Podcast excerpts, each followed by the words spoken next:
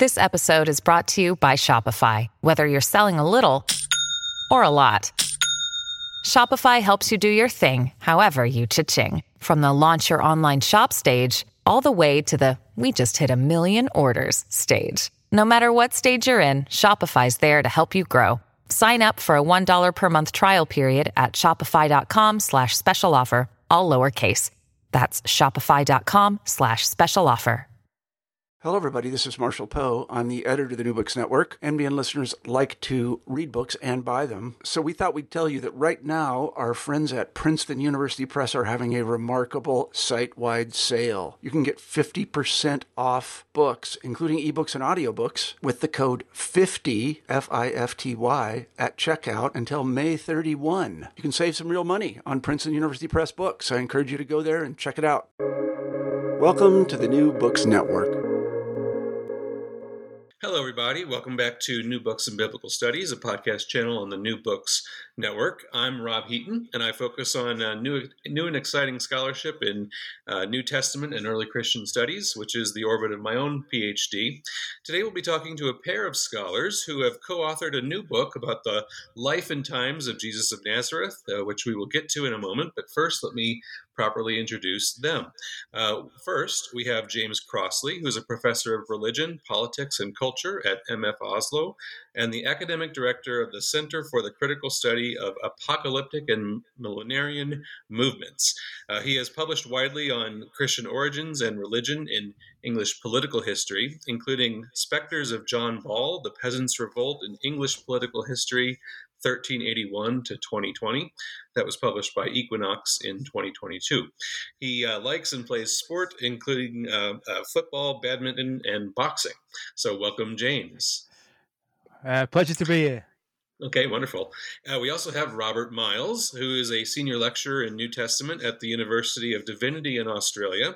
Originally from Aotearoa, New Zealand, he earned his PhD from the University of Auckland in 2013. He is currently executive editor, along with Sarah Rollens, for, of the Journal for the Study of the Historical Jesus. Among his publications are The Homeless Jesus in the Gospel of Matthew, published by Sheffield Phoenix Press in 2014, and the edited volume Class Struggle in the New Testament from 2019. Welcome, Robert, to the uh, podcast. Thanks very much. Great to be here. And on top of all this, uh, uh, James and Robert are joining us today from separate locations from uh, England and uh, uh, Australia, respectively, to discuss the publication of their most recent book called Jesus A Life in Class Conflict it's published by Zero Books, which is an imprint of John Hunt Publishing. James and Robert, uh, welcome to you both uh, uh, to the New Books Network. Um, I should say that it was a delight to read uh, this book of yours and to become reacquainted with the intellectual work going on in the uh, study of the historical Jesus. Uh, this is a subject that uh, really uh, garnered my attention in religious and theological studies about 16, 17 years ago. Uh, but from the first few pages of this book of yours, it becomes clear that this is not the typical scholarly work on his, on the historical Jesus. Uh, you even declare to your readers that the book shouldn't be taken as religious or theological. Instead, you present your analysis as one of materialist criticism, uh, part of a quest for the historical materialist Jesus. That's not something that I think you hear too often in the scholarship. Uh, there are probably more than a few listeners as well to our podcast uh, whose heads might begin to spin at the uh, uh, idea of materialism and materialist criticism. So, at the outset, I'm wondering if you can explain what this tradition of scholarship is, where it comes from, and how you believe it applies or should be applied to ancient sources like uh, the Gospels. And I'll put the questions first to James, and Robert will chime in uh, secondarily from him if there's anything that uh, he, he forgot or anything that uh, he'd like to add to the discussion. So, James, I'll put the question to you first.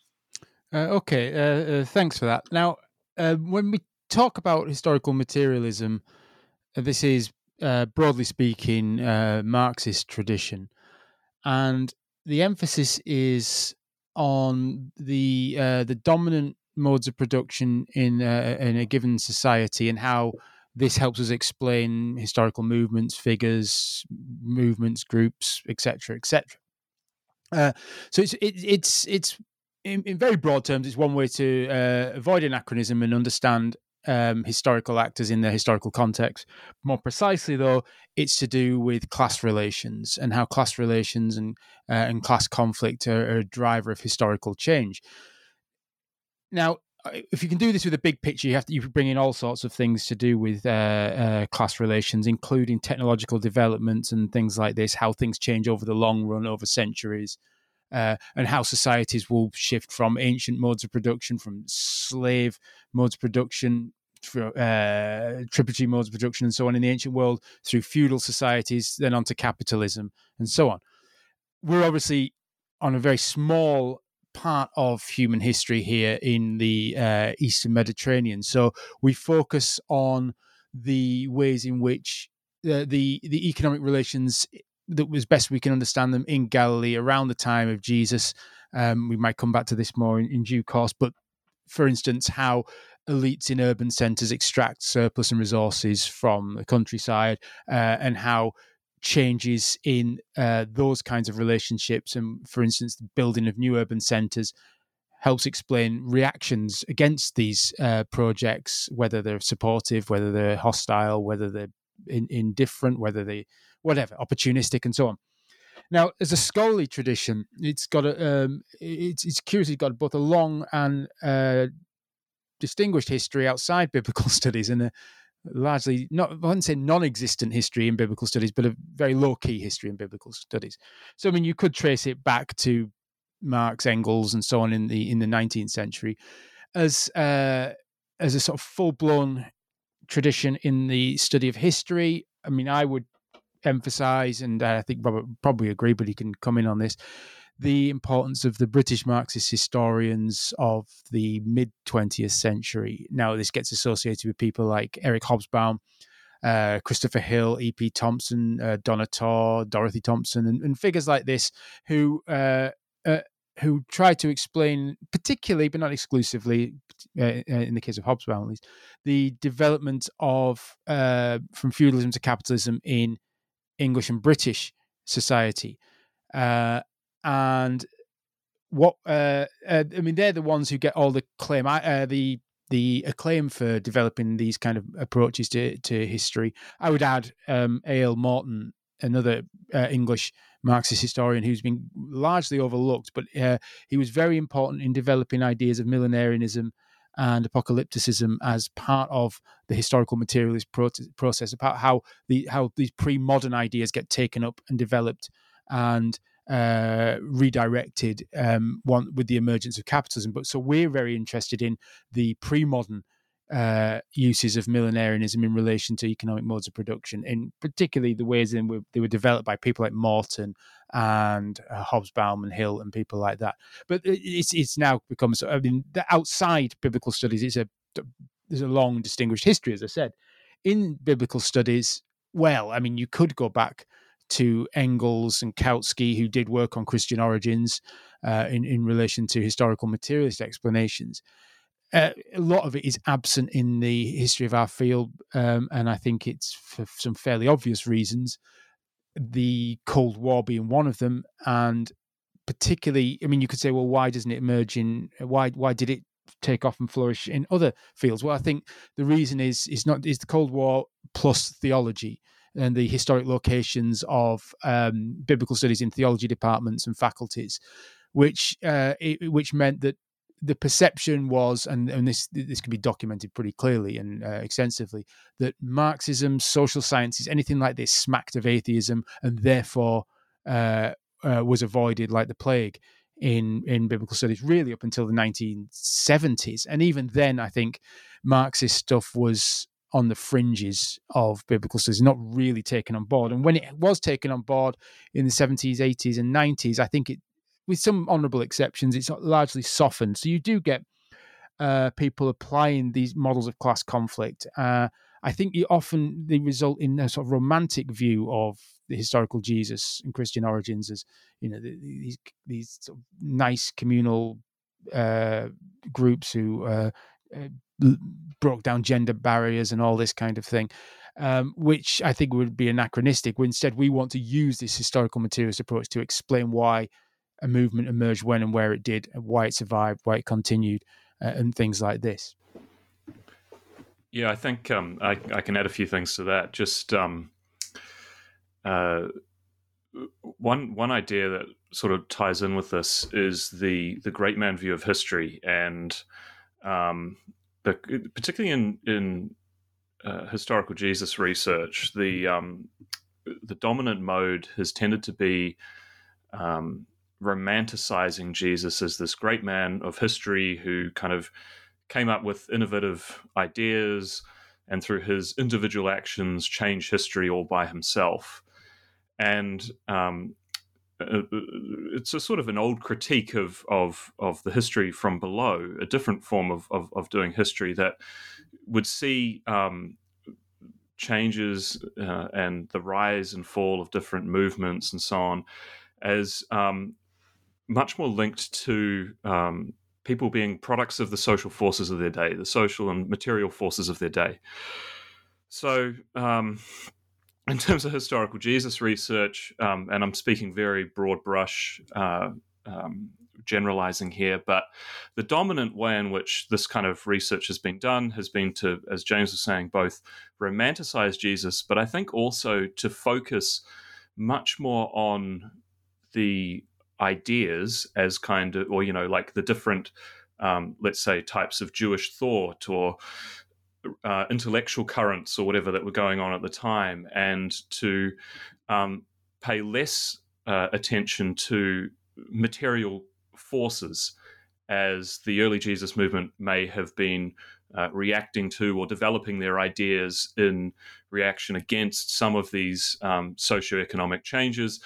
Um, so really our task is to try and bring those two things together. How did the kind of the intellect uh, sorry the ideological texture of the early jesus movement um, intersect with relate? How how was it also a product of uh, its underlying material situation? Very nice, uh, wonderful, both of you. Um, I will say, uh, for people who are potentially interested in reading the book, I didn't feel like um, I was very I, I, didn't feel like I was hit over the head with historical materialism as if uh, you know this this is something that must be uh, fully accepted and, and understood before you can jump into uh, the historical Jesus. That is, uh, uh, um, it's very much trying to interpret what is going on in uh, in Jesus's lifetime that uh, um, drives him to um, millenarian tendencies, perhaps. And they say early on in on page two of the book that materialist criticism doesn't turn Jesus into a modern socialist, and you know he this this method of analysis doesn't turn him into a Marxist figure. Uh, instead, this is just a, a, uh, a, way of applying a scholarly tradition to a, uh, um, a study that has not traditionally um, uh, accepted it as one of the uh, traditional criticisms that is brought into uh, historical Jesus studies. Um, James and Robert, as we continue in this first half of this interview, I do have a handful of sort of thematic questions that would allow listeners who may not uh, know all the ins and outs of historical Jesus scholarship to get up to speed on the discussions at hand. And then we'll later we'll turn to questions that arose for me uh, from reading the major chapters of the book. So, for example, uh, both of you are scholars of uh, religion who do uh, interdisciplinary work, and I'm curious about the kinds of audiences that you wrote this book for. Um, you don't go too overboard with uh, footnotes or endnotes, and at times it seems like you are also trying to bring the historical Jesus work to other scholars of Marxism or historical materialism. But I also think it goes beyond that. So you might be writing for multiple publics. Uh, what motivated you to write a book of this kind, and how do you see it being used or useful to audiences? Yeah, I could. Uh, again, I'll, uh, I'll start on that one. Um, and go back a bit. I mean, I've been working on historical Jesus, I guess, in some form or other for the past, I don't know, uh, 20 plus years, uh, something like this. Um, and honestly, I, it started to wind me up a lot. Uh, uh, I, I, I, felt very frustrated with the way the field's gone. I felt very frustrated with uh, the, the, the questions constantly being ignored, even when they were put forward. I get very frustrated with a lot of the repetition, constant repetition of the same old questions. It's not to say that they're wrong questions. It's not to say some of the answers are wrong. It's just that do we constantly have to be having the same debate decade after decade after decade. Hmm. So there was uh, a little, a little bit, a little bit of frustration which crept in on that. I, I, I also wanted to bring together kind of uh, for me anyway, Robert will have his own motivations. Obviously, I wanted to bring together stuff I'd done over these past 20 odd years into a sort of coherent life of Jesus book. I mean, I've got interests elsewhere, but I felt, um, to quote Samuel Beckett, that my I needed to leave my stain on the subfield before um, uh, doing other things. And I thought, and I also thought that I mean, I, as I probably implied with the, in the answer to the previous question, that uh, you know I've got a lot of interest in what happened with the British Marxist historians, and I saw that there, this was a huge gap in uh, in on socialist Marxist left wing kind of readings of history. I thought were pretty were either absent or not always that well done at all when it comes to religion and Jesus. And in fact, on I think on the contemporary left, the um, there really is in Western left, and very really do not know what to do with religion, and it usually means ignoring it uh, or disparaging it or, uh, or, overly embracing it or whatever. I just think I th- thought he wanted wanted to do something that was serious, historical, uh, and treated it like any other kind of subject uh, in, in, that sense. So those are the kind of driving factors for me to write it. The the audience is is. Uh, I'm tr- I, again, Robert will have his own uh, uh, uh, interests and explanations here, but I can speak for myself here. Is I wanted it to try and cross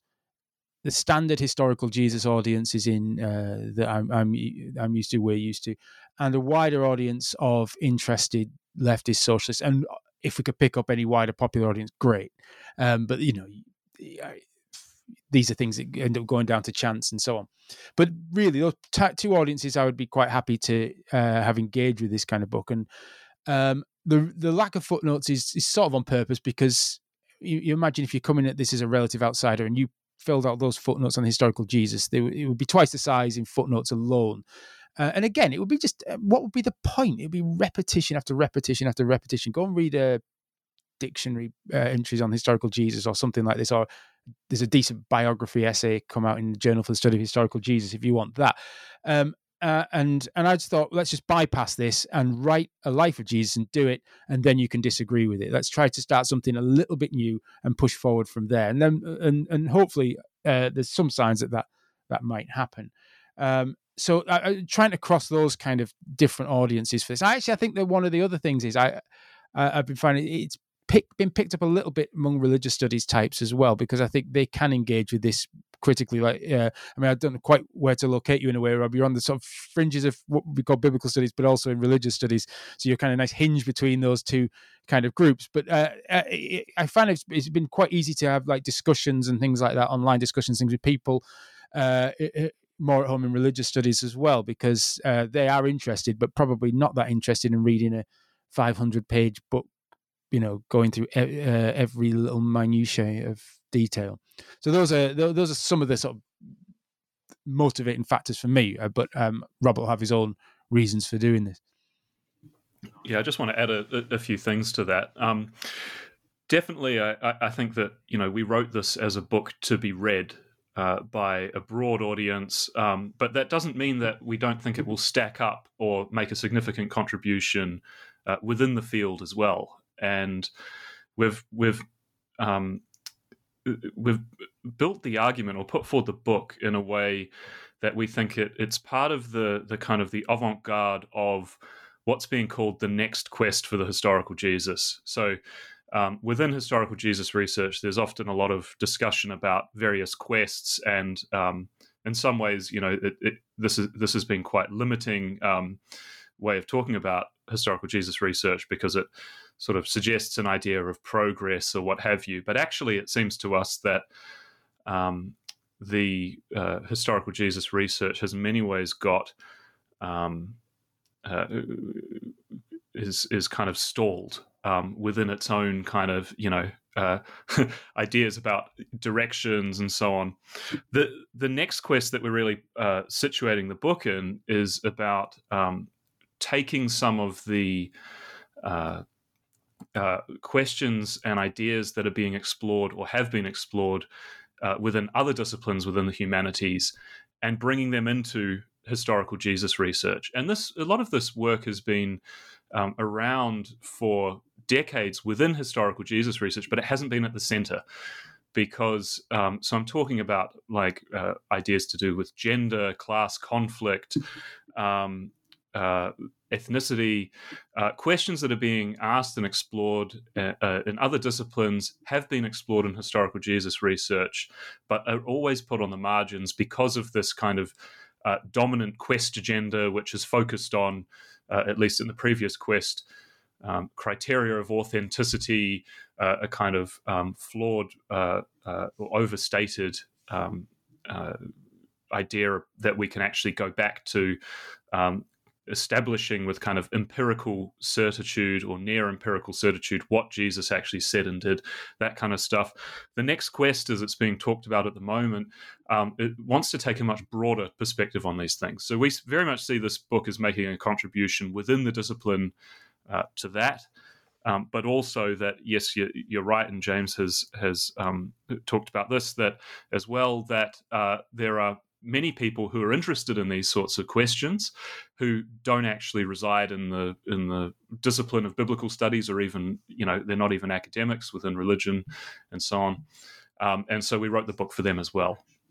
Can I can I just come back in on that Rob? Is that all right? Of course. Go right yeah, ahead. um, um, just to, to push this further um, uh, I think there's a couple of things happening um, that demographically really that have, uh, have sort of enabling a bit of a shift in the in the subfield of historical Jesus studies. One is, I mean, to put it quite bluntly, there's an older generation who are just dying off, getting old, and things like that. But they've been quite dominant for decades, really.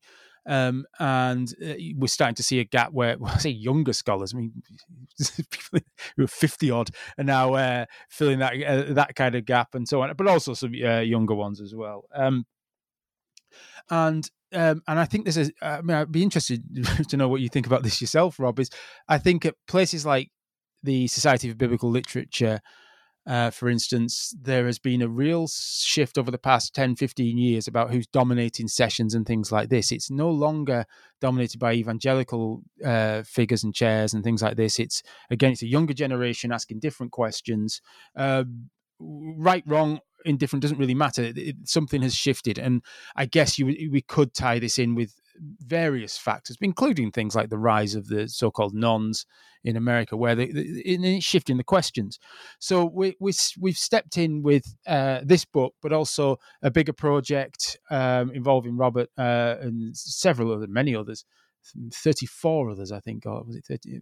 It doesn't matter, around that, uh, on the next quest for the historical Jesus, where we are pushing this idea that um, okay, some of the old questions are fine, but we need to start talking about things like slavery and enslavement. We need to start talking about how do we we could talk about something like the resurrection. Why not, as one one contributor has done, compare this with uh, reports of and stories and discussions and ideas about people claiming about resurrections in 17th century England, for instance, or how uh, how do we compare apocalypse and millenarianism, in peasant societies? How would that uh, help us understand something going on in the in the gospel tradition, and so on? We've done this with all sorts of different themes and topics, and tried to take a comparative approach uh, uh, and, and push things in all sorts of uh, new directions, and and so hopefully this book uh, and what will come over the next few years will start to shift the questions away from some of the repetitive questions and, and, and help us ask more and get some more discussion going over the next decade or so. I suppose I've, I've ever so slightly lost sight of uh, where, where historical Jesus scholarship is these days. Uh, Robert brought up the idea of uh, different quests going on, and uh, that's one of the terms that uh, it, I think will always be a part of this uh, tradition of research, of historical Jesus research. And is there a quest going on? in the kind of things that I'm hearing, I, I see Johannine scholars trying to make the quest about the Gospel of John yeah, and bringing yeah. that back into the historical yeah. Jesus tradition and, yeah, that's uh, a that's, that's an interesting debate. I, mean, I think um, that's it, it, that's I think it's sort of a last hurrah of the sort of the uh, older quest in a way is like let's do something new. Let's bring John's gospel in. I mean, it's been done before, but and people are calling it the fourth quest, which I think is completely misguided. Not just for uh, my own self interest. But uh, it, uh, but I think the idea that first, second, no quest, um, third quest are, are, all really dubious terms, and we've used the phrase next quest to slightly troll them and slightly uh, to say you know to uh, go, go, beyond all that and say just doing something. uh, something new on this. But the, I think the, the whole the question of, I mean, this is not to disparage the, the discussion about the question of John's gospel, but to think there's a whole fourth quest which is taking John's gospel more seriously is wishful thinking, in, in my view and that everyone you know that has come before has just missed all this uh, valid information. That yeah, is, that is source in has always been there. Uh, you know, I was just wondering, are we really doing this? You know, uh, uh, using the Gospel of John. But speaking of that broader tradition of historical Jesus research, um, I found in reading your book at times that uh, the historical materialist critique uh, kind of recedes and allows you to bring what is more traditional discussions of sources, elaborations in the synoptic tradition, and so on to take center stage. So, for listeners who are perhaps uh, unsure about uh, historical Jesus scholarship and the traditional way that uh, that we deal with the Gospels as sources for reconstructing the earliest Jesus movement. Do you want to say anything about how you evaluate the biblical evidence and why, for example, uh, the Gospel we know as Mark is almost universally preferred to John? Yeah. Um, uh, this is one we we obviously had to include something on sources. One person said to me uh, when I was embarking on this book, please don't do several chapters of preamble talking about your synoptic problem and things like that. No one wants to hear it. And I kind of get that. Uh, but at the same time, we have got a wider audience as well uh, who are not that familiar. So we had to do something about the sources we're using and, rather than simply launch into it. So, but I mean, we, we've taken a fairly conventional traditional approach to this, and uh, I still think is broadly right, but I'll add a qualification at the end of that where it's I think it's gone wrong, and that's we we first of all we don't really well we use bits of John where where perhaps appropriate, but John we certainly sideline as you say, and I think uh, the history of scholarship has been right to sideline John to you know greater degree because John has got stories such as, you know, the trigger for the death of Jesus, for instance, is the raising of Lazarus from the very dead. Uh, this uh, Mark's gospel, for instance, has the trigger the uh, the actions in the temple at Passover. Now, without saying whether Mark's historically accurate or not, at least we could say Mark has got a stronger case for being uh, for being more historically plausible than um, than the miraculous.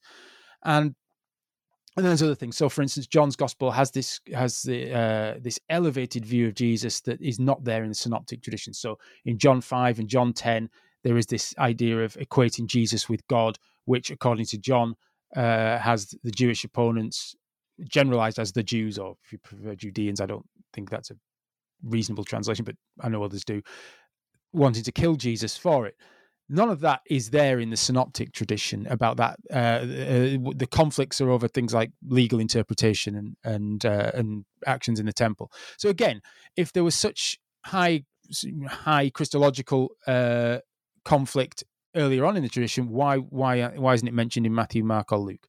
So there, there's some of the reasons, and, and there are others as well about why uh, we're a bit skeptical about the use of John's gospel, and that and I think they're fairly typical explanations about what about the problems with John's gospel. But that doesn't, of course, make uh, Mark or other sources necessarily windows into the historical Jesus. So we we do use Mark for the for the obvious reasons that it's the. I mean, here very few would ever dispute that Mark was the first gospel first source.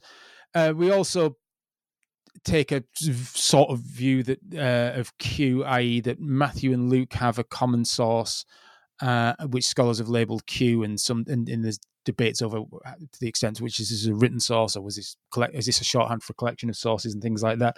I wouldn't even rule out the possibility that Luke used Matthew as well as. So we, I think, uh, as well as Q. So we can use those kinds of sources, but then this is where the qualification comes in. I think a, a lot of the uh, the, the, history of historical Jesus scholarship over the past few decades have come up with a set of criteria. And they've said things like if something is multiply attested in sources and forms, it's got a good chance of going back to the historical Jesus. So if something is in, uh, say, a topic or whatever is in Mark, Q, uh, and in parables and in pronouncement stories or conflict stories or whatever, therefore you've got a cluster of uh, seemingly independent uh, idea, uh, independently attested ideas therefore there's a chance it goes back to Jesus, which is kind of okay. You could you can make the case that I think that that points to an earlier theme uh, or idea or whatever, but miracles would therefore be classed as going back to historical Jesus. So it's not proof. I mean, you, if you could prove miracles, then you know, good luck to you. But um, but the, but in other words, it takes you back to an early tradition. Some of the other stuff, like if something's embarrassing, it goes back. It's likely to go back to the historical Jesus. Well, it, it, embarrassment's in the eye of the beholder in a way, because something is embarrassing to Matthew, such as Jesus' return to uh, Nazareth looks that way. It doesn't seem to be embarrassing for Mark. I mean, you could flip the argument a little bit and say Mark has no problem saying Jesus could do no deeds of power when he went back home. Uh, why would he invent that? Okay, I can, I can see that argument, but uh, um, but but it, but things like embarrassment are, are, embarrassing for one gospel writer, but not necessarily for another. So they all they have different themes and things like this. Um, there's bits and pieces you could probably do with Aramaic. I think I think you can do with Aramaic as uh, as pre-gospel sources. Um, but again, it's very complicated because Aramaic speakers continued obviously after the death of Jesus, so they could be involved in the creative rewriting of tradition and influencing things and so on. But you can get perhaps get bits and pieces which can be explained by an earlier Aramaic source. I, I, I buy some of those arguments, but they're only bits and pieces. Um, so you can't. I don't think. I think we're very limited in what we can do with these sources in terms of precise reconstruction. And, and think, right? I mean, where was Mark's gospel written? Well, one group of scholars think it's Galilee, Syria. Another group of scholars think it's Rome. they're miles away from each other, right? Uh, so already you've got that massive problem. Uh, and and uh, I mean, even if you went for an early dating of Mark, like I do, if you went for a conventional dating of Mark, uh, like oh, you're still talking years, decades, and whatever of this material. And how long does it take to start writing, thinking creatively about your tradition? What, weeks, years? Well, yes, certainly. I think um, so. Uh, we've got all sorts of problems, and we haven't, we simply haven't got that sort of hard eyewitness testimony, contrary to some scholars. Uh, uh, we haven't got that sort of masses of independent evidence there and then. We so I think the best we can do, and I don't think this is actually a bad thing, is work with generalities. If we can say there is a theme that is likely to be uh, pervasive or present in Galilee, Judea, twenties, thirties, or something like this, then uh, then we might be onto something. Um, and, and, so I, that's why we work more precisely with what are the sort of early themes that are most likely to be associated with the historical Jesus without making the hard claims that we can prove that Jesus said or did this, or that uh, in some cases that we can even disprove it or, or, something like that. So I think we have to work in general terms. We can use some of the old criteria, but very, very carefully with heavy qualification and not as some kind of uh, precise tool to drill back yeah, I appreciated that I didn't see much uh, talk of criteria uh, um, uh, in all that. And Robert, you can respond to the question as you'd like, if you will. But um, uh, I might also ask, in under the idea of using generalities for the time period, uh, could you say something also about your use of Josephus? Yeah, I'll leave the um, the question about Josephus to James, who can speak on that in a moment. But just just to take it back to uh, talk about. Um, uh, the way in which we yeah configure our sources, use our sources to try and reconstruct the early Jesus movement, and we're quite deliberate in that we talk about reconstructing the early Jesus movement. So James has already talked a little bit about how we're we're not so much focused on establishing you know with with um, certainty or near certainty the exact precise things that the individual person of Jesus said or did uh, or anything like that. We're more looking for separating earlier themes and traditions from later ones. Um, we're really trying to get back to the earliest um, ideas that were associated with this with this figure of Jesus, and importantly, the early Jesus movement. Uh, why I broaden that out to the early Jesus movement, or why we do that, um, really has to to go back to this um, critique of the great man view of history, and too much historical Jesus research has focused on Jesus as the single-handed kind of great man, um, uh, and I think that that um, what that uh, ends up doing is uh, downplaying the fact that he was actually part of a, a broader uh, social and religious movement.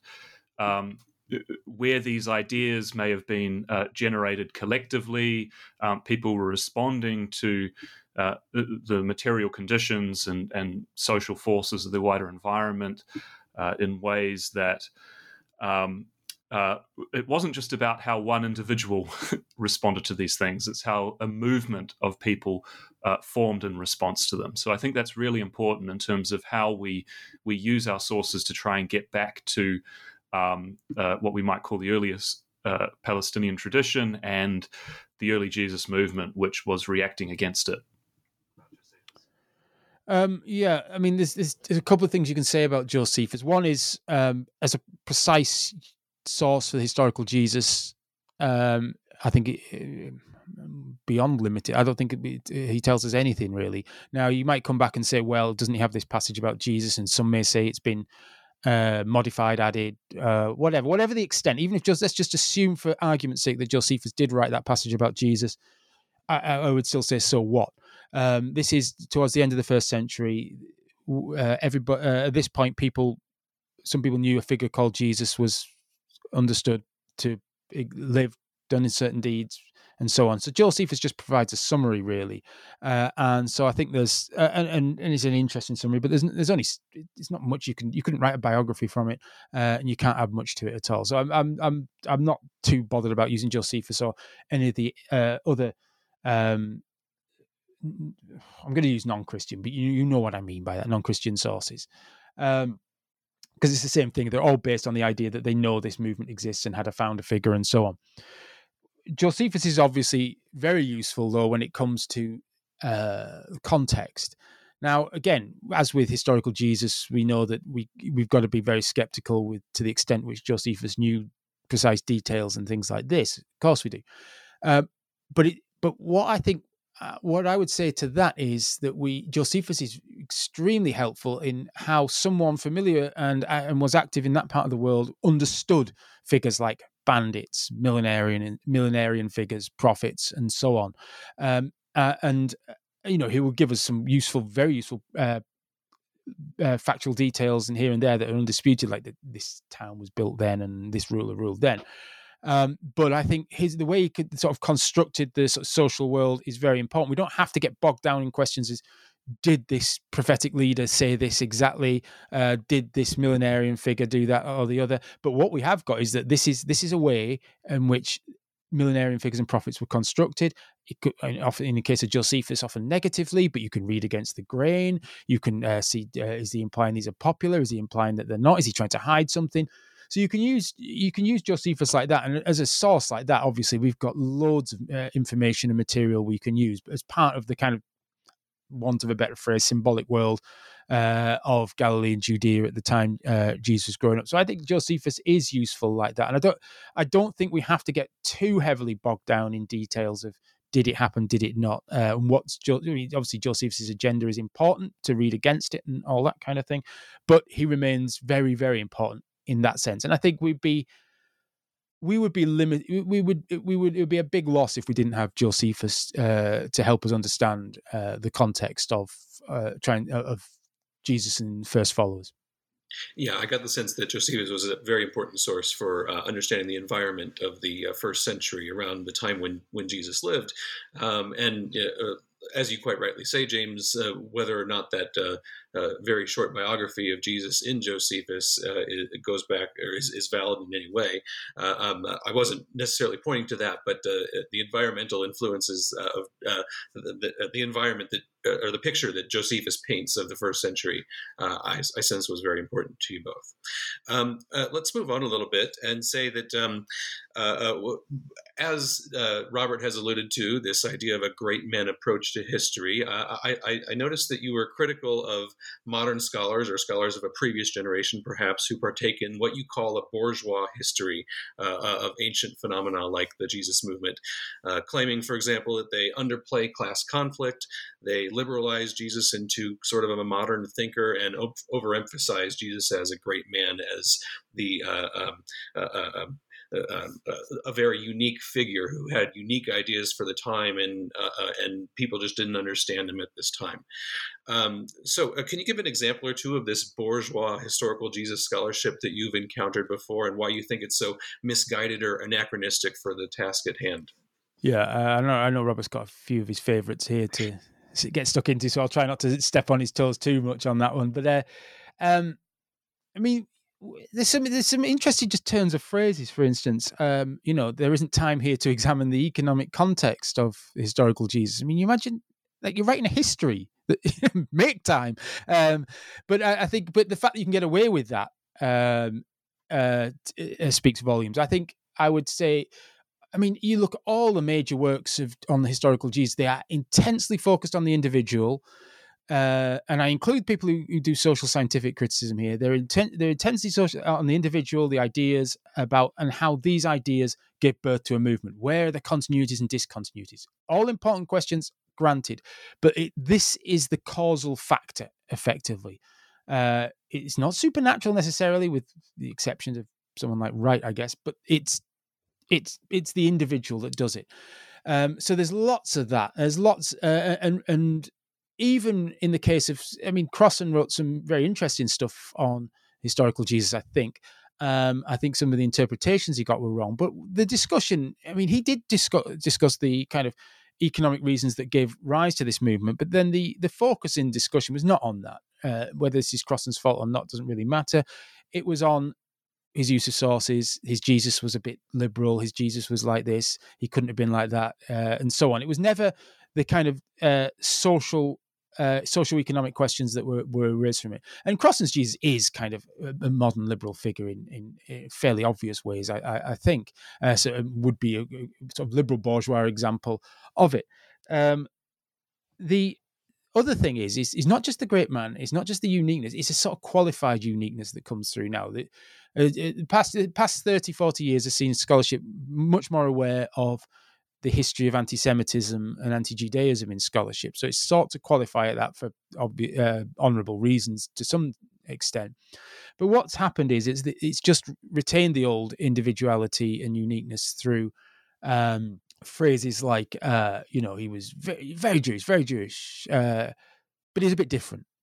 Uh, his way is different. He transcends Judaism, he intensifies Judaism, uh, things like this. So it's it's it's it's gone from different from Judaism to very Jewish, but a bit but sort of different as well. I mean, the phrase I liked on this is Jewish, but not that Jewish that comes through in a lot of uh, scholarship, and it is absolutely pervasive uh, in well, not in Jewish scholarship for obvious reasons, but certainly in uh, non-Jewish scholarship on on historical Jesus.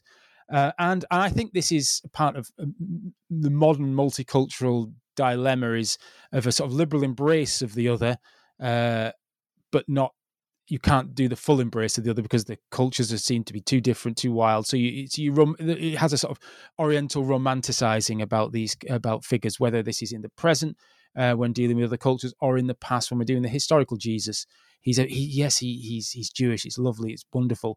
But here's where he's different on the weird things, things perceived to be weird, purity or Sabbath observance or, or something like this. There's always these little difference makers that scholars keep bringing in, rather than simply saying, you know, Jews might believe different things and there's no uh, and have different nuances and different emphases and uh, and some might have uh, not thought this was unusual some might uh, and how and how identity functions so i think uh, the dominant mode of expression that sort of jewish but not that jewish is a classic uh, liberal bourgeois expression that could be tied in with our present moment and things like that. I know Robert's got some great examples of um, of, of precise bourgeois uh, examples of bourgeois scholarship, I think, and I'll hand over to him uh, on those. Yeah, I think just just to add a bit to that, and um, to maybe provide some some concrete examples as well.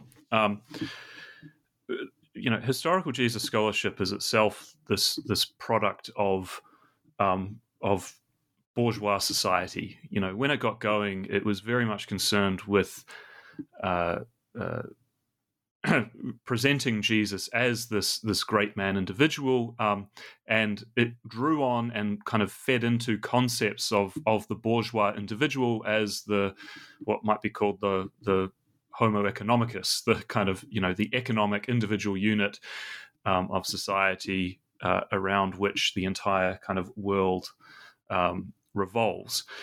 And historical Jesus scholars, modern historical Jesus scholars, often just naively or, or unthinkingly um, adopt uh, this, but they also will read in to some of the ancient material modern Western capitalist concepts which don't quite fit. Um, so one uh, word that that comes up uh, occasionally is, or one kind of concept that comes up occasionally is this tendency to describe uh, some of the people involved in the early Jesus movement as entrepreneurs. Um, this often comes up in terms of the the, the fishing uh, industry in um, on the Sea of Galilee, and we know that some of Jesus's prominent uh, inner circle were were members of small fishing collectives, um, who, in fact, you know, are portrayed in the gospel material as as abandoning or giving up um, uh, uh, these. Um, their, their their livelihoods in some respect, or at least you know, uh, uh, not kind of you know they they get up and leave their nets, all that um, talk of abandonment, um, to to join Jesus's uh, apocalyptic movement. Um, and sometimes the language that's used by scholars is that this was a, a you know they did it for spiritual reasons. They they um, they were looking for something more. The the the fishing business that they were involved in was actually quite lucrative. Sometimes you get the language of them being middle class or what have you, and um, uh, uh, which is completely anachronistic. um, uh, and um, and so you know non-material reasons for their joining the Jesus movement are just assumed to be the case, religious reasons or whatever people want to call them. Um, our view is to much more hold the material conditions that they were a part of uh, in connection to you know their actions, their um, perceptions of what was going around, what ideas and, and themes, um, such as the apocalyptic themes of the early Jesus movement, might or might not have been attractive to them, that sort of thing. And one of the, in the case of the fishing industry, it's it's really important to situate um, this whole uh, uh, uh, phenomenon within some of the building projects that were going on in uh, first century Galilee as Jesus and members of the early Jesus movement were, were growing up.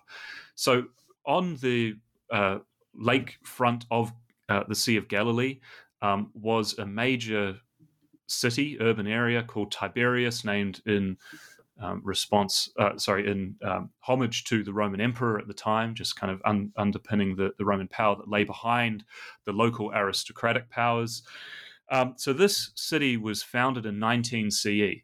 So pretty shortly before, you know, a couple of years before um, the early Jesus movement really start organizing their millenarian response um, uh, to this, this, these material upheavals. And this building project um, at Tiberias uh, uh, uh had some significant effects in terms of um, uh, displacing uh, peasants or, or, or, fishermen who lived in the areas from um, from their lands to make way for some of the, the changes, but also um, pr- made a kind of hu- provided a huge imposition, put a huge imposition on smaller collectives, fishing families, and so on, who would have been dotted around the lake, mostly associated with small villages like Capernaum or Bethsaida or what have you. Uh, simply put, better connected elites would now be able to dominate the lake economy and um, the, the, the building of cities like Tiberias and and uh, Sepphoris, which was another city which was um, massively refurbished uh, a couple of decades earlier, and was only six kilometers from uh, the small village of Nazareth. These put massive strains, economic and social strains, on the uh, on the uh, peasants and, and people living within the countryside and the kind of more rural village uh, communities around the place. Um, and it was all part of this grander project to um, uh, incorporate this region, this area, into the wider Roman imperial economy.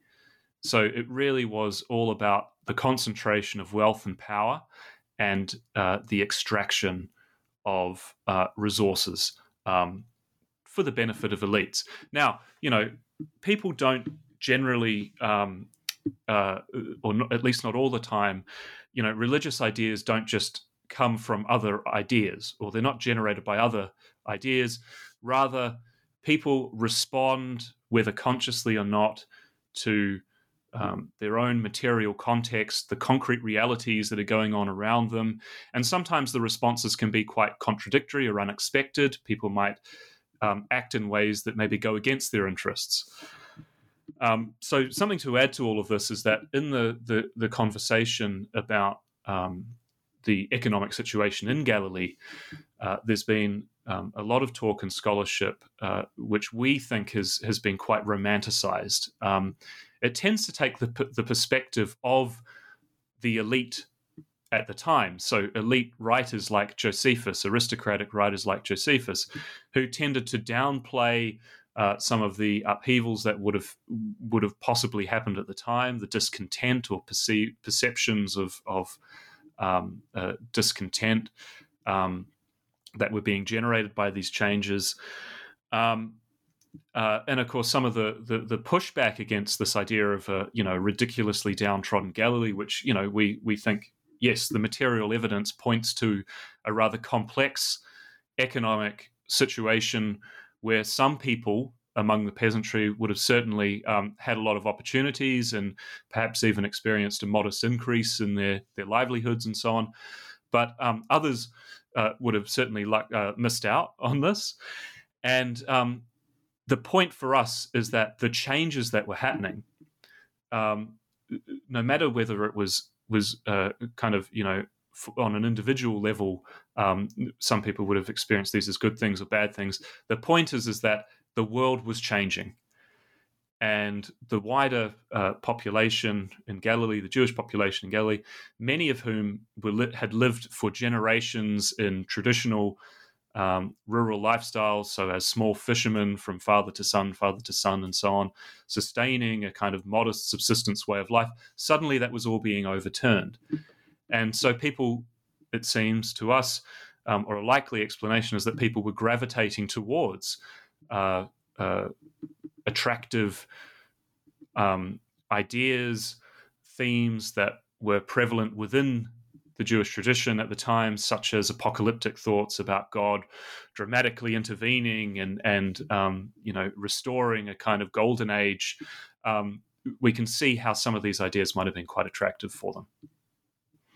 Is that good? I was just kind of circling around, but wonderful, both of you once again. And I also wonder if uh, uh, the tendency to liberalize Jesus is for some scholars like Crossan or whomever. Uh, them wanting to put forth a Jesus that they can still believe in, a Jesus that uh, kind of represents them in some in some ways. And therefore, I think uh, uh, transitioning to our next point about uh, revolutionary revolutionary millenarianism is an important point to put forward because I don't think we have uh, a ton in the scholarship of revolutionary millenarians uh, these days uh, in you know departments of theological and religious studies. so therefore, there, that's kind of a disconnect between Jesus and, and, our day. So you were preaching to the choir when you brought this up and um, framed the Jesus movement as an instance of this millenarianism, uh, by which you understand uh, it as a direct challenge to Roman rule, to the Herodian client state in Judea, and we could expand that to Galilee if we'd like. And you also see Jesus's party, as you uh, frame it, uh, expecting to be installed imminently by a divine theocratic intervention in history, uh, and they'll be representatives of the uh, 12 tribes of Israel.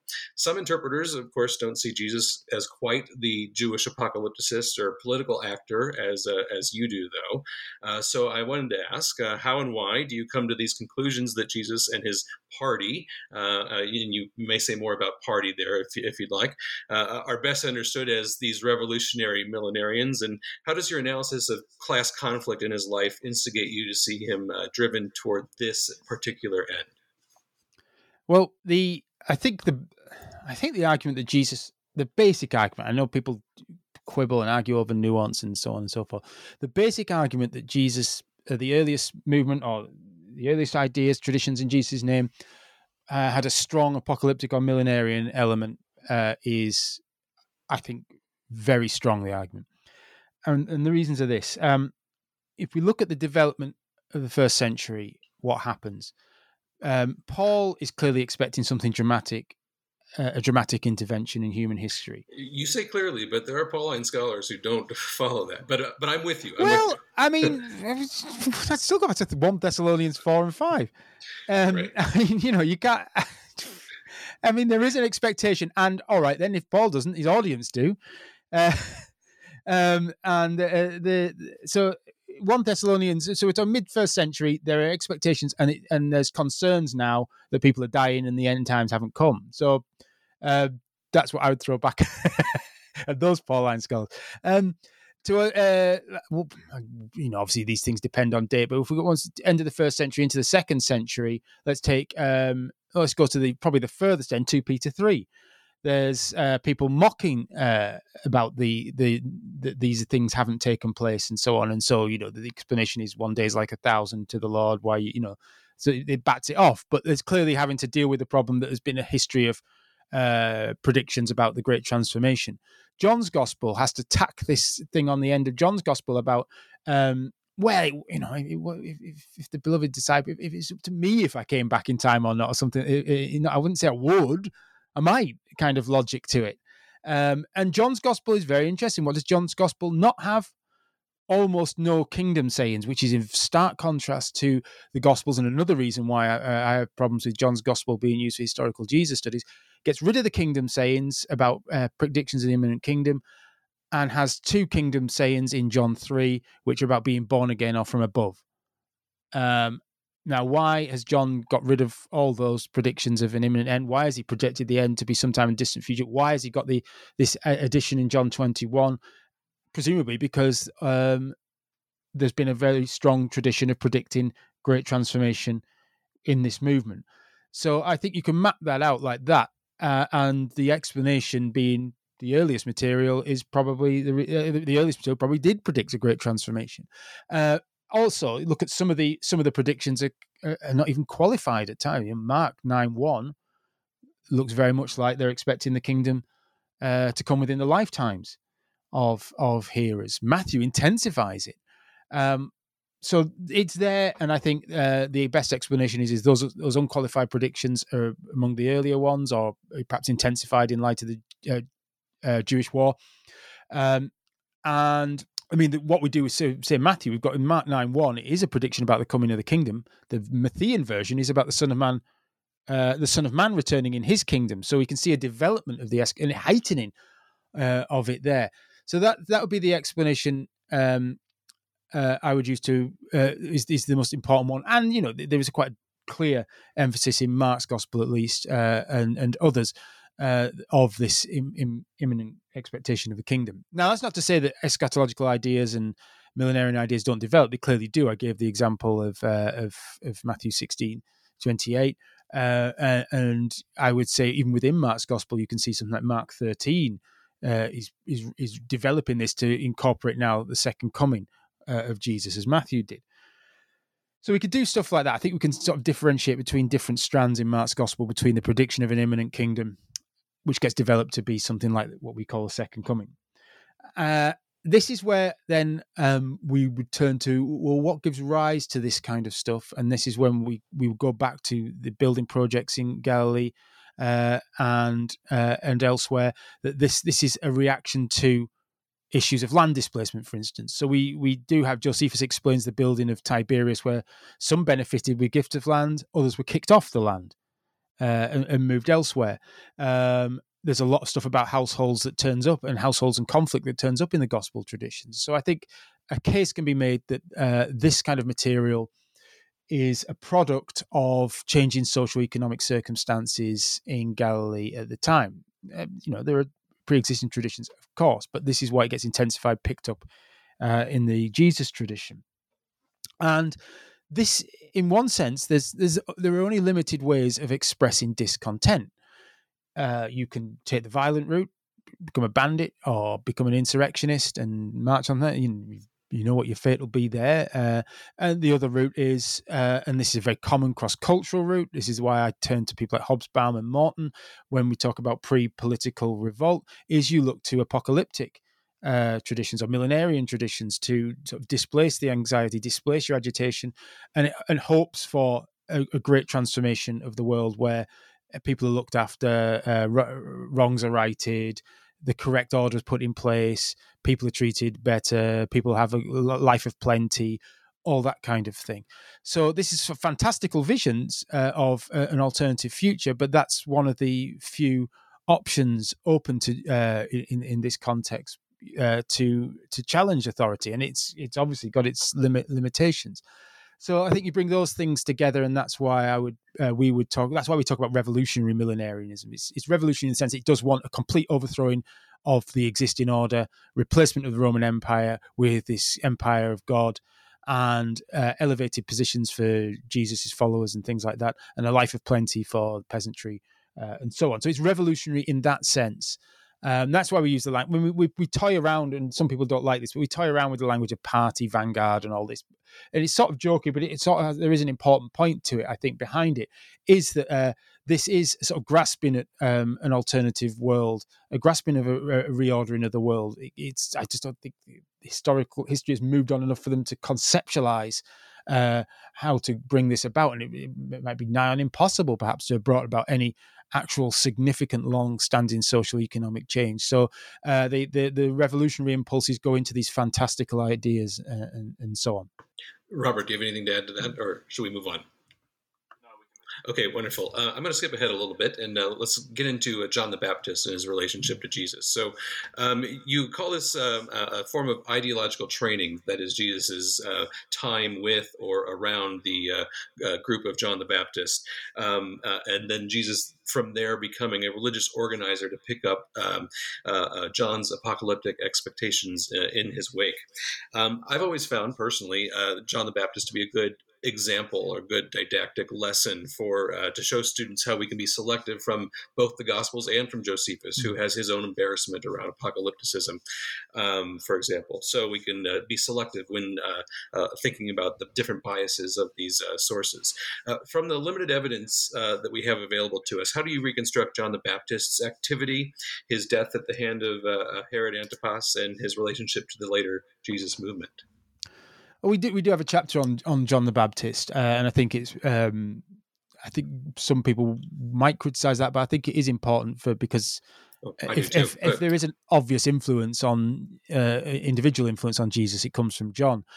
Um, we, I don't think we've got anything too drastically new to say about John. We engage with some of the debates and we come up with our own uh, take on John the Baptist. But I think also that I mean, we, we shouldn't forget that in Judea, uh, there are building significant building projects too. The most famous, of course, being the rebuilding of the temple.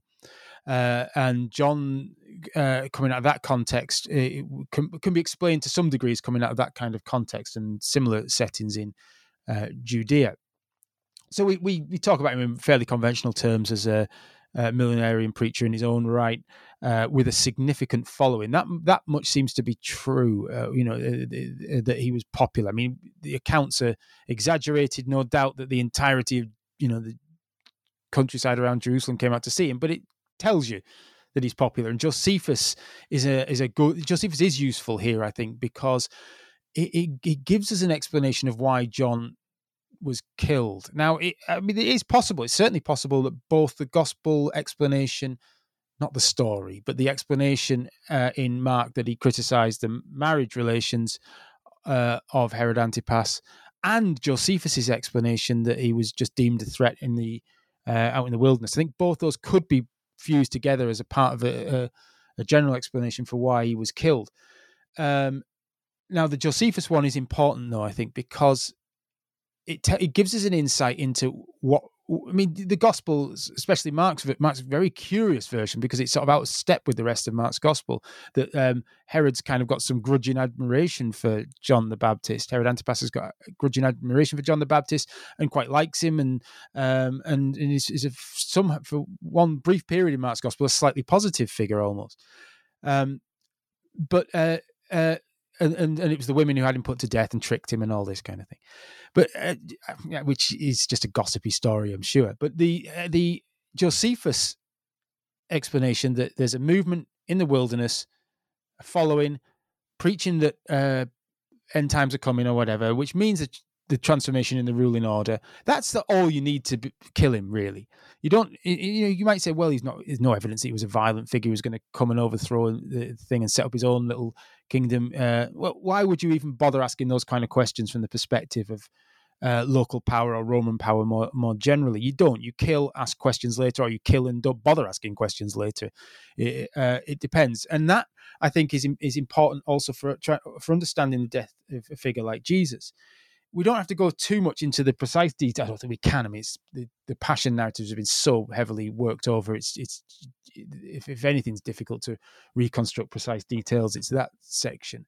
But um, what we can say is you can understand why a figure like Jesus was was killed. Uh, uh, he does something at Passover, which is a big festival, tents, uh, celebrating the exodus from Pharaoh, uh, there were clearly Jews who thought that the the the next exodus from Rome uh, might take place and things like that. You fuse those ideas together. You get in a millenarian person uh, um, doing whatever he does in Jerusalem. There's your there's your reason. Uh, and you you know you could do it discreetly and all that kind of thing, but that's all you need to put him uh, to have him put to death. Rome won't take much persuading uh, that uh, this person who's expecting the overthrow of Rome needs to die.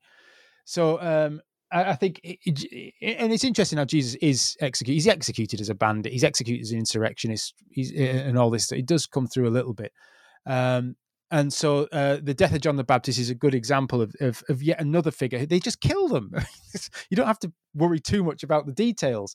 Um, you know, when, when I, I, still get people saying, "But he was killed because he was son of God." And it's like, mm, was he?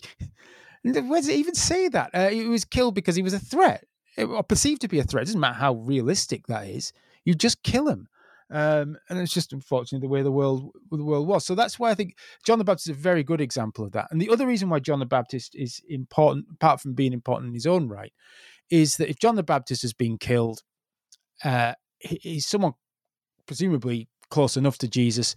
Uh, he would certainly been aware of the fate of John the Baptist, I guess, uh, being arrested and uh, and depends on where we date the death of John the Baptist, but um, that Jesus knew presumably must have known that, uh, and the movement must have known that the same sort of fate would await them. I mean, any presumably any group like this would know that death is a very clear option for them. So that's why we're, actually kind of, in some ways, slightly conservative on the mar- uh, the martyrdom traditions because uh, some of these we think probably do go back to uh, the earliest material because this is the uh, because there's expectation uh, that you'll die. So how do you explain it? You go back uh, to the traditions you inherit, the Maccabean martyrs and things like this. And the, there's some interesting hints, I think, in the gospel tradition that don't really have any interest in non-Jews.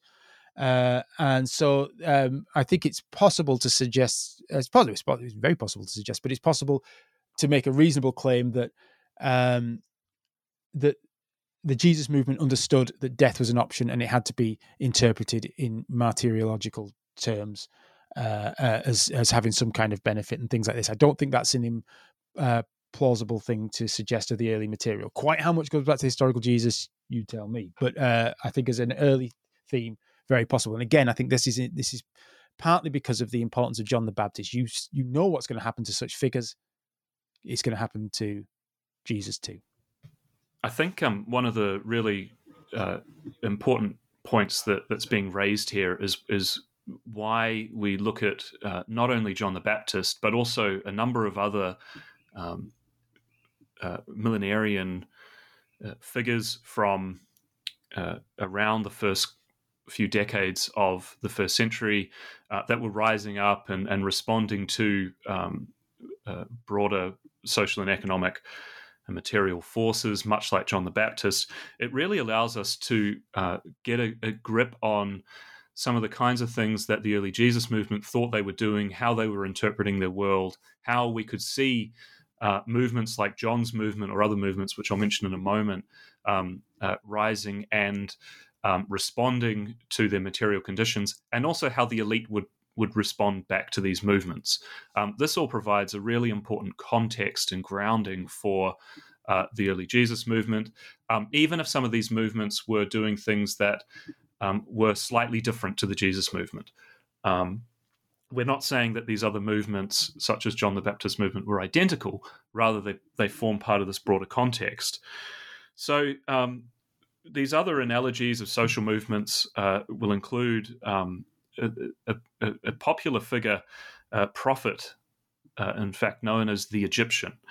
And um, this figure, he combined uh, an expectation of supernatural divine intervention um, and an age to come. So these kind of millenarian themes with violent subversion, including the overthrowing of Jerusalem.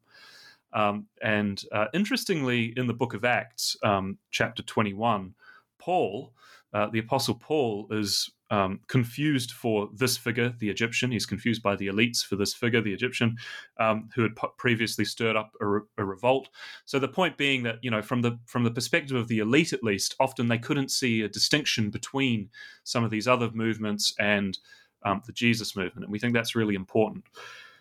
Uh, I could also mention another a figure uh, known as Theudas, who in the 40s CE he led a popular movement to the River Jordan, um, again, kind of evoking uh, supernatural and millenarian themes. So he announced he would separate the River Jordan and allow his people uh, to pass through it. And um, um, this, um, uh, uh, again, kind of was was drawing on on themes from uh, the Jewish tradition and Israel's past to imagine and envisage like radical transformation of the current world order in the here and now. So it was drawing on uh, ideas about Moses parting the Red Sea and so on, and then applying them to the current context. Like John the Baptist, Theudas would uh, eventually lose his head because he was deemed a, su- a sufficient thread, uh, threat from the perspective of those in power. Um, and again, actually, the Acts of the Apostles mentions this figure Theudas. So we know about Theudas and the Egyptian from um, Josephus's writings, but um, also, in, interestingly, really interestingly, that they're mentioned in uh, uh, the Book of Acts. And again, it's because some of the authorities in Jerusalem uh, could uh, compared or understood the New Jesus movement as something similar to the Theudas movement. So, you know, that I think is one of the interesting things for us is is how um, the elite and and those in power would often deal with these millenarian movements as they perceived them and saw them springing up um, around uh, the place. You know, from the elite perspective, of course, um, it, it's always about let's get let's get rid of them.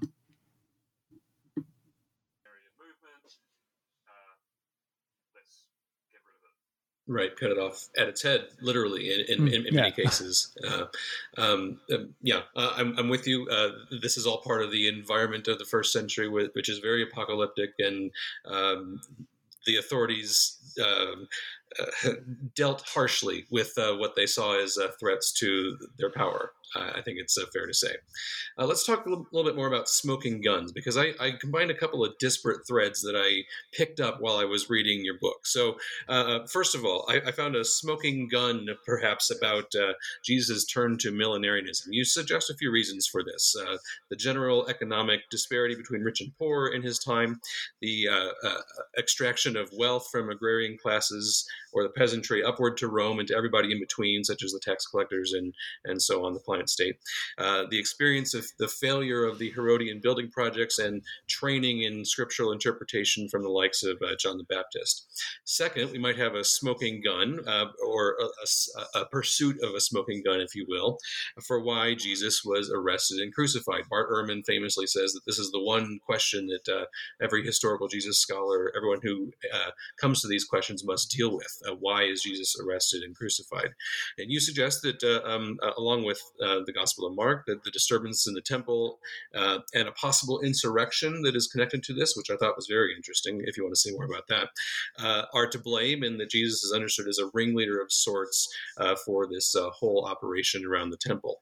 But where these two areas align for me is in to some degree, there is a speculative or tentative and almost unknowable solution to the problems at hand. Uh, and you talk about uh, writing an imaginative history. So I'm just curious if, you can talk about how you, as historians, handle the ultimately unsolvable quality of these questions uh, and the desire for a smoking gun. Um, uh, and, um, and uh, uh, do, do these offer satisfying enough conclusions to you, or do you ever waver on how to understand these crucial questions?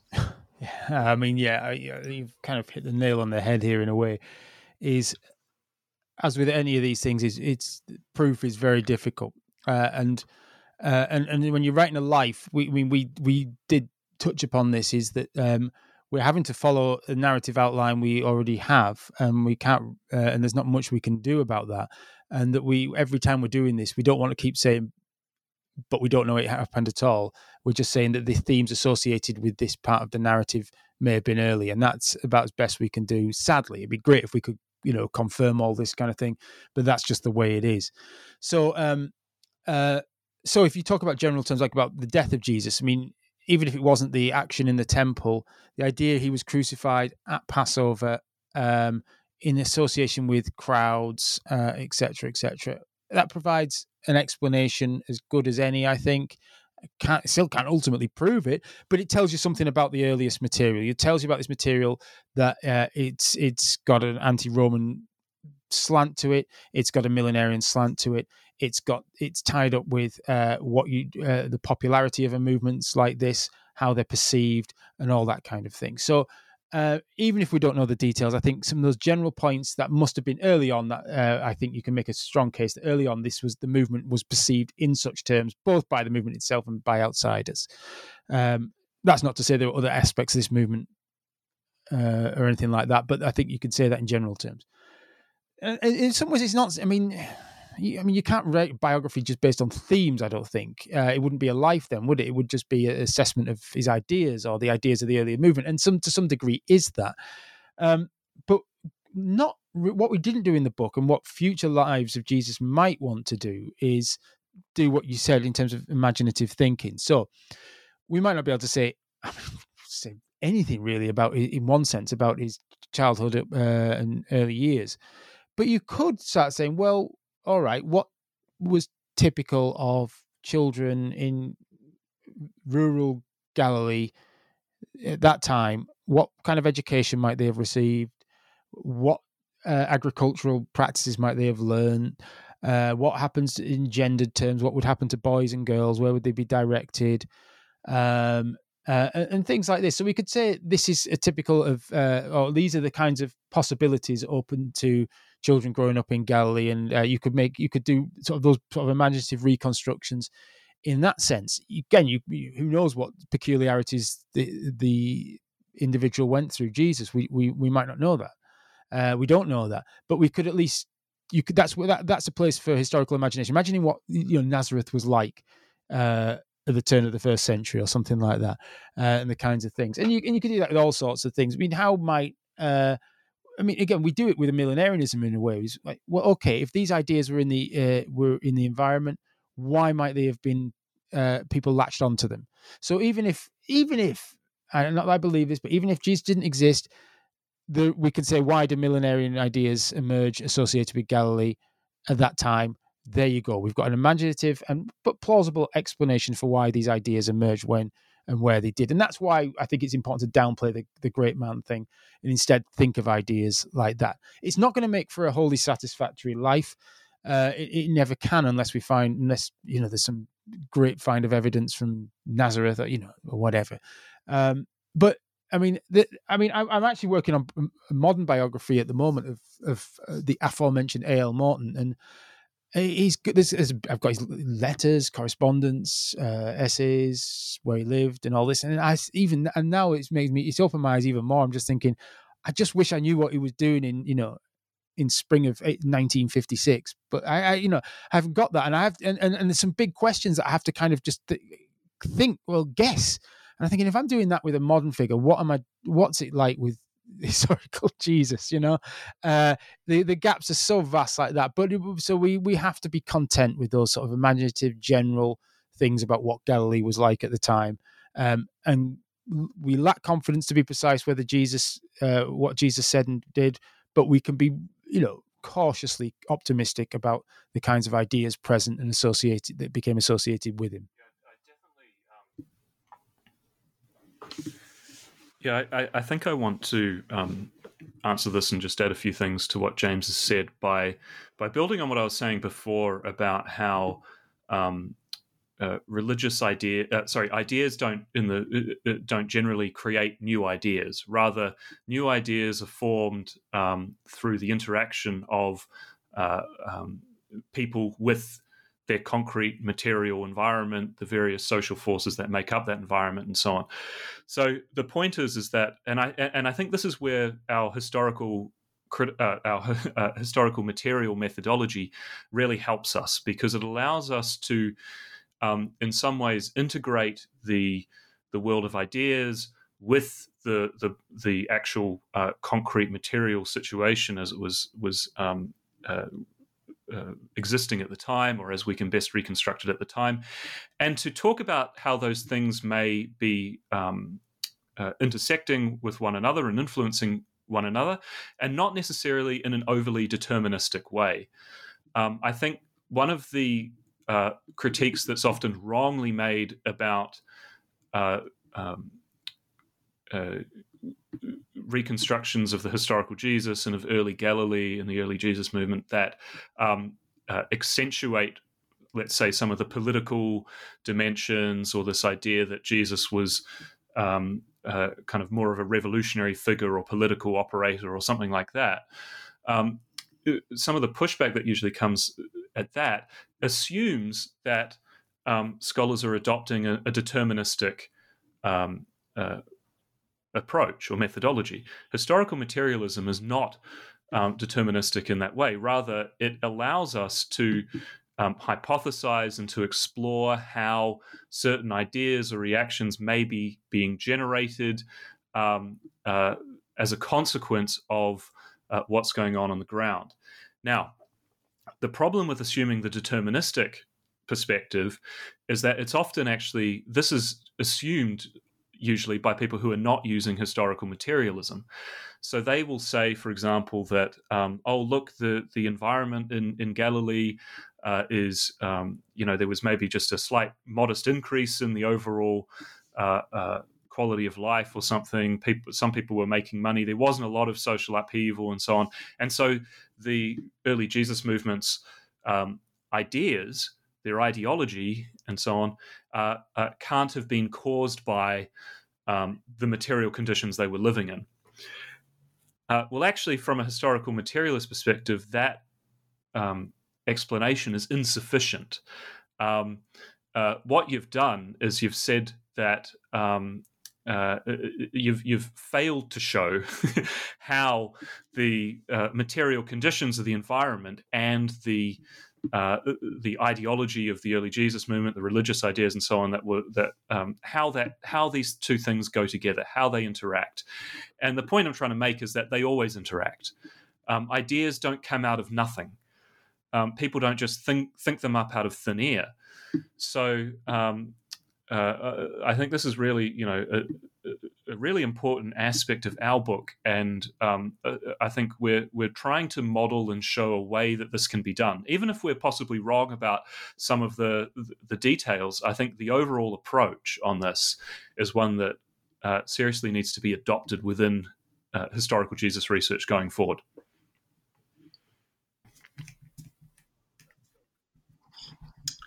And I think you guys deal with it uh, uh, rather well, uh, in fact. So let's wrap up the, uh, uh, the, interview with a couple of final questions. Um, as I neared the end of the book, one thought that um, interested me was that if the original message of the uh, Jesus Party, the early Jesus Party, was as you presented, subsumed as they were in class conflict and millenarian expectations, then at some point between then and the fourth century, a tremendous reversal or betrayal of that message evolved in Christian history, spiritualizing or theologizing Jesus, for lack of better terms. Um, uh, I sense that you might think that the author of the Gospel of John was involved in this evolution in some ways, but I also wondered how uh, you would characterize the shift away from the socioeconomic and political grievances of the earliest Jesus party that were at the heart of uh, his message to whatever else that Christianity became. How would you characterize that? Hmm.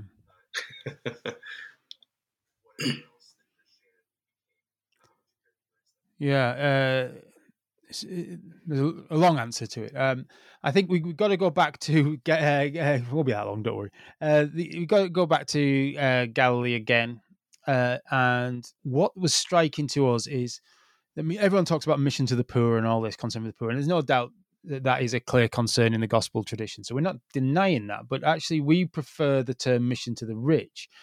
That uh, the the target audience in the gospel tradition, the synoptic tradition, appears to be sinners, uh, tax collectors, uh, and the term sinner and sinners, and you can look at this in uh, Greek, Hebrew, Aramaic, Syriac, and so on over from Hebrew Bible and the Psalms through to uh, Babylonian Talmud. So we're talking about good century, uh, not century, good millennium here.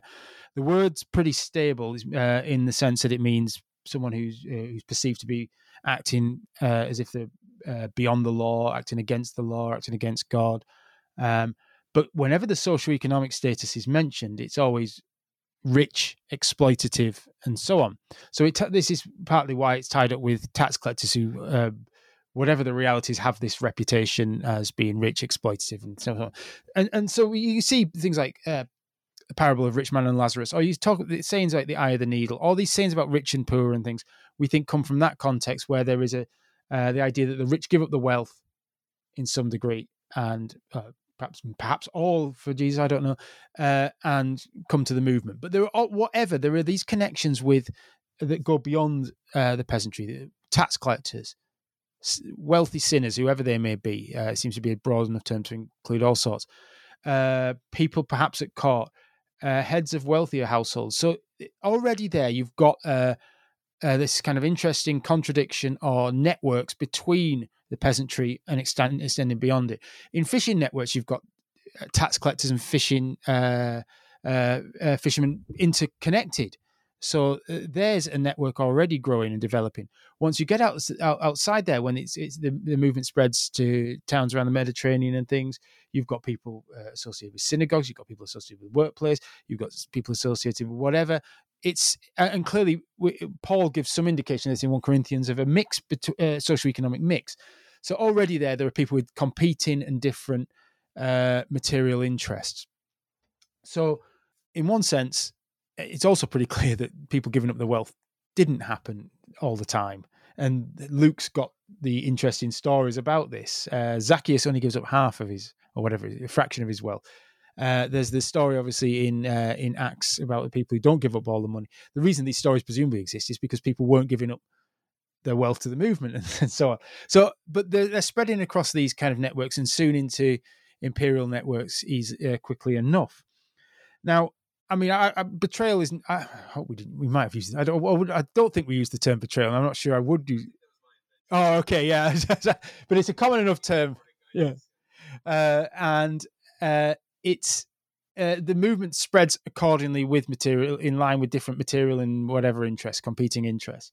So, in one sense, it does. You can see how the language of a new empire, uh, a new kingdom, new rulership, new hierarchy can feed into Rome quite easily. This is the fulfillment of those millenarian promises. You can see uh, also how opposition to that uh, can be retained because there is very stark sayings on uh, rich and poor uh, in, in the gospel tradition. Um, again, I, I, would push back a little bit on the language of theologizing in the sense that you're not, I don't disagree with you, but I think it's all theologizing in one sense. It's earlier and later theologizing uh, for different kind of interests. So John's gospel, as you mentioned, is now moving, and, Robert has got has, has said some uh, uh, comparable things on this, and I'll leave that to him on his his, his use of his counter-revolutionary reading of John's Gospel, let's say. Uh, but John's Gospel um, uh, high, heightens this idea of Jesus being the dominant ruling figure Uh, not simply uh, he's head of the judges, but he's, he's, he's equated with God in in in in a very strong sense in John's gospel. Uh, and there is the we're on the way to the creation of a distinctive. Again, I, I use the term with quotation marks Christian identity, but there is the world and there is the Jews and there is what I guess became known as the third race and all this kind of thing emerging with John's gospel. Uh, and we're moving away from a lot of the kind of peasant millenarian interests at this point, uh, calming those uh, uh, those expectations, pushing them to the distant future, and so on. And so, you know, to cut the very long story short, as this movement spreads throughout its networks and becomes the Roman Empire, yes, it does, but it also uh, and then goes on to become the language of feudal Europe and and so on. But at the same time, the it, it, as that becomes the dominant ideology, the dominant language, it's also the language used to oppose it as well. So uh, it's the language, and it does become the language of opposition to Rome, to uh, uh, feudal masters in Europe, and things like this. So when we do get peasant rebellions, I mean, my, my favorite one is the 1381 English uh, peasants' revolt straight back down to straight back to that language of Jesus uh, um, and and reapplying it to uh, to feudal England and so on. So that tension and that tension's there from the beginning, really. Uh, the tension is there for a new empire, a new kingdom, and all that is already there in the preaching. It's it's, it's going to be a same old new hierarchy, so to speak. The people occupying the positions might change, but there's still uh, a, a, a new hierarchy in place to replace it and the promises go in different directions. One is that people in power will be see themselves as the fulfillment of these promises. I'm putting this very crudely, of course. Others who feel uh, uh, uh, uh, left out, left behind, left outside, rightly or wrongly, or fairly or unfairly, can use this language as, as a way of challenging those power structures as well. So that binary uh, continues in uh, the, throughout the history of Christianity, obviously up to the present. Yeah,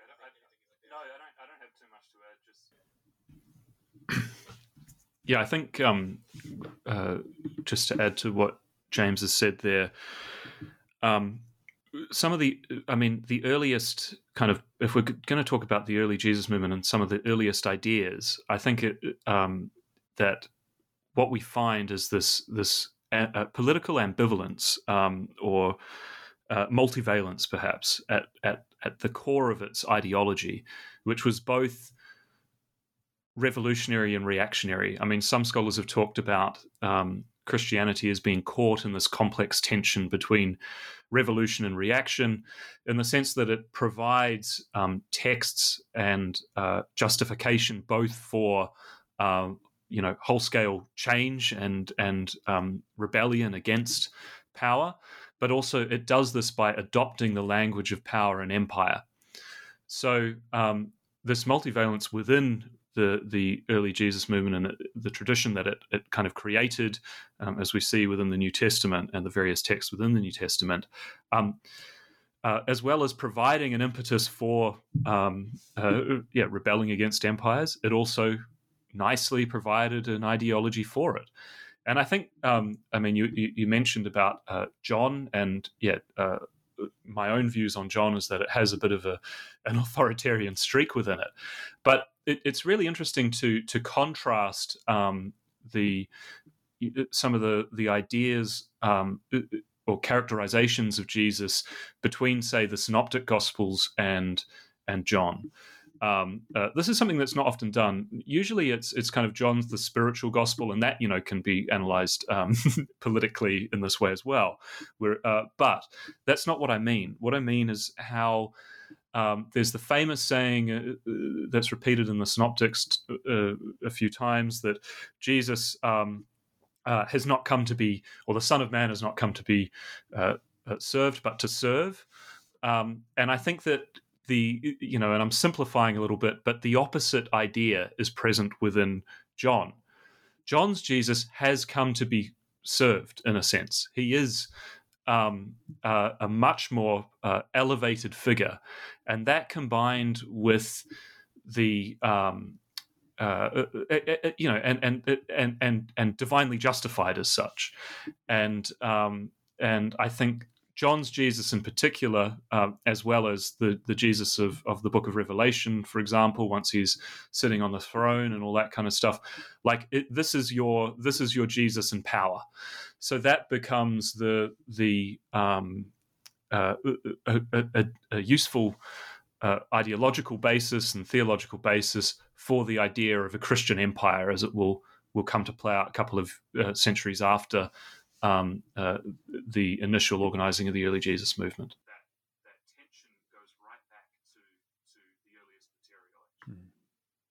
Wonderful. Uh, well, thank you both for uh, your time today. We've taken up quite a bit of your time today and tonight for you, uh, Robert. So uh, thank you for uh, uh, playing ball there. it's been great to speak with you. Um, I'm curious, are you collaborating on another project going forward? There's much much to say in terms of class conflict with regard to Paul, for example. but if not, are you what move what direction are you moving in scholastically next in an individual in individual well, terms? The we've we've discussed the possibility of this, the rest of the first century or whatever uh, or something like books, this. How many books would that be? well, uh, as a general one, yeah. I mean, oh, okay. I, I think I'd go mad if I had to do like a eight volume history of Christianity or something. There's Paul, uh, Luke, Acts, yeah. and uh, whatever else you want to do. Uh, but a nice general one that doesn't have to go into, you know, it doesn't have to justify everything. Uh, not too many footnotes. Um, so I, we, we, we, we're talking about that, about what possibilities there are about that, let's say. Uh, me personally, I'm writing a, I don't know if it's a biography or a sort of a biography uh, uh, to explore the ideas of A.L. Morton, the figure I mentioned, a, a, British Marxist historian of the 20th century.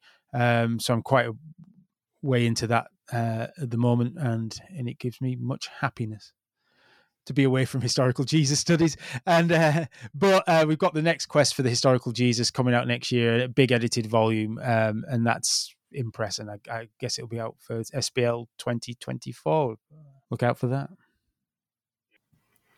Currently, within my own uh, individual research, I'm wanting to explore uh, quite a bit more the the uh, fishing industry as it was uh, being impacted by the um, social upheavals and material changes within uh, Galilee in the early first century. So some of the stuff I was talking about earlier, and we do um, briefly sketch this out in the book. I'm really wanting to expand that on that a lot more, uh, particularly picking up on the fact that the the imagery of fishing is so prevalent within um, the, the the Gospels. You know, like it seems that some of these fishing communities was really um, uh, central to uh, uh, um, uh, the foundations of this movement. So, so to explore in various ways um, the consequences of, of that Wonderful. Well, we'll look forward to all of that, and hopefully, your a book of uh, wrapping up the first century in, in many years to come. uh, again, uh, uh, James Crossley, Robert Myles, thank you so much for your time today and for your work on this historical materialist Jesus, as you uh, put it, and for being our guests on the New Books Network. Uh, again, their book is called Jesus: A Life in Class Conflict, and it's available now from Zero Books wherever quality books are sold. I've been Rob Heaton, uh, your host in New Testament and Early Christian Studies for New Books and Biblical Studies, and I'll be with you again on your next download. But uh, in the meantime, never stop questioning. Bye bye.